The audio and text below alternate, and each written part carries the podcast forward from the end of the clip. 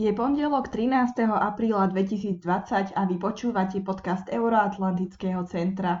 Pripravili sme si pre vás 5 dôležitých správ zo zahraničia, ktoré sa stali počas uplynulého týždňa. Komentár zostavil tým Euroatlantického centra. Poľsko opätovne žiada Rusko o navrátenie vraku vládneho špeciálu. Poľská republika si v piatok pripomenula 10. výročie havárie vládneho špeciálu pri ruskom Smolensku, pri ktorej zomrel vtedajší prezident Lech Kačinsky a ďalších 95 ľudí. Pri tejto príležitosti poľská vláda cez diplomatickú notu opätovne požiadala Rusko, aby vydalo vrak vládneho špeciálu Tupolev T-154M. Nijaká norma medzinárodného práva nedáva dôvody na to, aby si Rusko ponechalo majetok Poľska. Uviedol poľský rezort zahraničných vecí na sociálnej sieti v piatkovom stanovisku. Na palube poľského vládneho špeciálu, ktorý havaroval 10. apríla 2010 len kilometr od letiska pri Smolensku zahynulo 96 ľudí. Okrem brata, predsedu súčasnej vládnucej strany Právo a spravodlivosť Jaroslava Kačinského, vtedajšieho prezidenta Lecha Kačinského a prvej dámy Márie, Nešťastie neprežili ani desiatky vysoko postavených poľských vládnych a vojenských predstaviteľov. Poľská delegácia si chcela uctiť pamiatku vyše 20 tisíc poľských dôstojníkov a intelektuálov zavraždených v roku 1940 pri dedinke Katyň. Ani po desiatich rokoch však vyšetrovanie leteckej havárie nie je v Poľsku ani v Rusku definitívne ukončené. Rusko trosky lietadla naďalej odmieta vydať.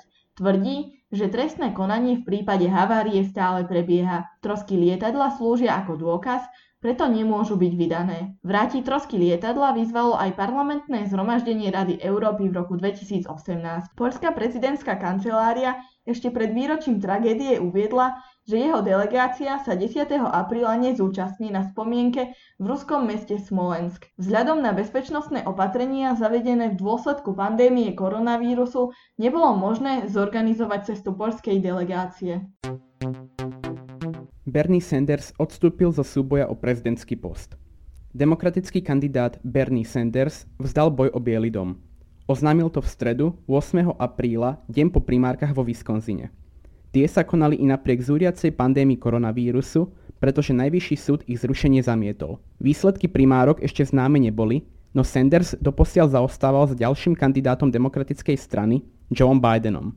Bernie Sanders v stredu vo svojom livestreame vyhlásil, že jeho víťazstvo v prezidentských voľbách je v momentálnej situácii nemožné. Svojim fanúšikom však odkázal, že boj za spravodlivosť pokračuje a je odhodlaný spolupracovať s Bidenom, aby na jeseň porazili Donalda Trumpa. Jediným demokratickým kandidátom tak ostáva Biden, ktorý momentálne zaostáva za Trumpom o viac ako 100 delegátov. Bidena tak teraz čaká nelahká úloha. Osloviť najmä mladých a liberálnejších voličov a rovnako aj nájsť spôsob, ako efektívne pokračovať v demokratickej kampani pri súčasných obmedzeniach. Väčšina primárok sa kvôli pandémii koronavírusu presúva z apríla na máj alebo jún a voliť sa bude aj poštou.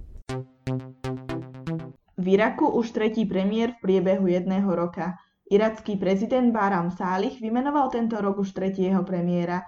Dezignovaným premiérom Iraku sa stal šéf Irackej národnej spravodajskej služby Mustafa Kazimi. Kazimiho predchodca Adnan Zurfi sa pokusu o zostavenie novej vlády vzdal.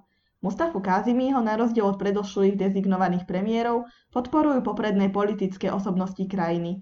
53-ročný Kázimi má dlhodobo blízke vzťahy so Spojenými štátmi, no v poslednom období sa podľa agentúry AFP zlepšili aj jeho vzťahy s Iránom, ktorého predstavitelia svoju krajinu považujú za nepriatelia Washingtonu. V Iraku nie je funkčná vláda už od 1. februára. Krajine od októbra pokračujú protivládne demonstrácie kvôli vysokej miere korupcie či nezamestnanosti. Protesty prebiehajú najintenzívnejšie v metropole krajiny v meste Bagdad a tiež v južných provinciách. V marci bol zostavením vlády poverený bývalý generál Zurfi potom, ako sa pokusil o zostavenie vlády vzdal prvý dezignovaný premiér, a to bývalý minister telekomunikácií Muhammad Alávi. Ten odstúpil hlavne kvôli dlhotrvajúcim sporom medzi politickými stranami, ktoré brzdili konanie schôdzi irackého parlamentu.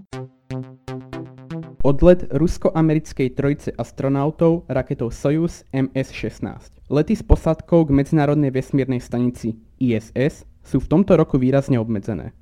Môže za to meškanie v plánoch na nasadenie súkromných kozmických lodí. Američania, ktorí sú v tomto závislí na letoch ruských lodí, totiž plánovali, že už tento rok budú využívať služby SpaceX a Boeingu. Ruský partner preto znížil počet letov na polovicu. Let posádky GSS je tak teraz o niečo vzácnejšia udalosť ako v minulosti. Druhý a zatiaľ posledný takýto let sa tento rok totiž očakáva až v októbri. Trojčlenná rusko-americká posádka odletela vo štvrtok 9. apríla v dobedných hodinách z kazašského kozmodromu Bajkonuru. Cieľom ich cesty bola medzinárodná vesmírna stanica. Posádku tvoria ruskí kosmonauti Anatolij Ivanišin a Ivan Wagner, ktorých doplňa američan Chris Cassidy. Trojicu vyniesla do vesmíru ruská raketa typu Soyuz MS-16, ktorá doteraz slúžila len na vynášanie nákladu. Misia je naplánovaná na 6 mesiacov. Posádky na ISS sa menia každých 6 mesiacov. Astronauti v súvislosti s rizikom, ktoré momentálne predstavuje pandémia koronavírusového ochorenia COVID-19, strávili pred štartom mesiac v karanténe. Ich štart sa odohral bez rozlúčky s blízkymi a briefingu s novinármi. Soyuz MS-16 podľa plánu pristal po zhruba 6 hodín trvajúcom lete. Astronauti sa pripojili k posádke na ISS, ktorú tvoria astronauti Amerického národného úradu pre letectvo a vesmír NASA, Jessica Meirová a Andrew Morgan a kozmonaut ruskej vesmírnej agentúry Roskosmos Oleg Skripočka. Viac času na zostavenie vlády v Izraeli. Benny Gantz, vodca izraelskej centristickej aliancie Modrá a Biela, požiadal v sobotu prezidenta Revena Rivlina o ďalšie dva týždne na zostavenie novej vlády, ktorá má viesť Izrael v období pandémie koronavírusu. Rivlin poveril Ganca zostavením koaličnej vlády 16. marca.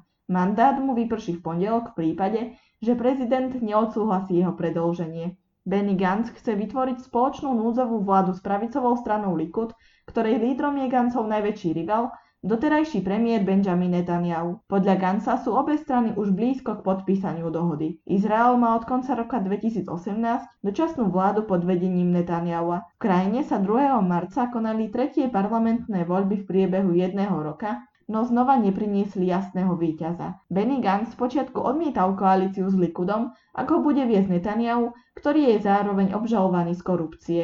Lenže po vypuknutí epidémie koronavírusu v krajine Gantz zmenil názor a uviedol, že teraz na politické spory nie je čas. Izraelské médiá informovali, že potenciálni koaliční partnery plánujú rotáciu na poste premiéra. Potom, ako bude pol roka premiérom Netanyahu, by ho mal v oktobri budúceho roka nahradiť Gantz. To by bolo pre tento týždeň všetko. Ďalšie informácie o Euroatlantickom centre nájdete v popise tohto podcastu a taktiež na našom Facebooku alebo Instagrame. Prajem ešte príjemný deň a do počutia o týždeň.